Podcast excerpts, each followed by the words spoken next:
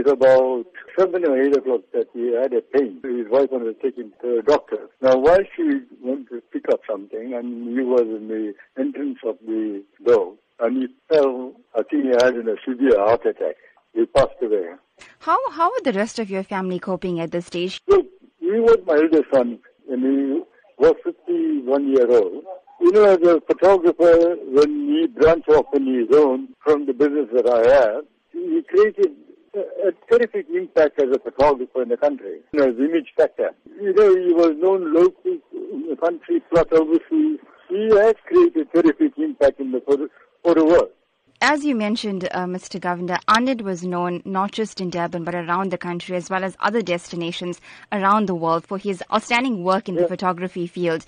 He specifically uh, specialized in wedding photography and that of photography with regards to graduations. Talk to us about the legacy you think he'll leave behind, especially for young aspiring photographers. Now, he was specializing in weddings and graduation. You know, he was, that was his line. He did a lot of commercial work also. He has created a terrific impact in photography in this country. The reason is because he is training from his father, who is uh, another household name in the country. You know, he created the impact. I mean, it's very hard for people that were going to start as novices, you know, to catch up with that, that he created.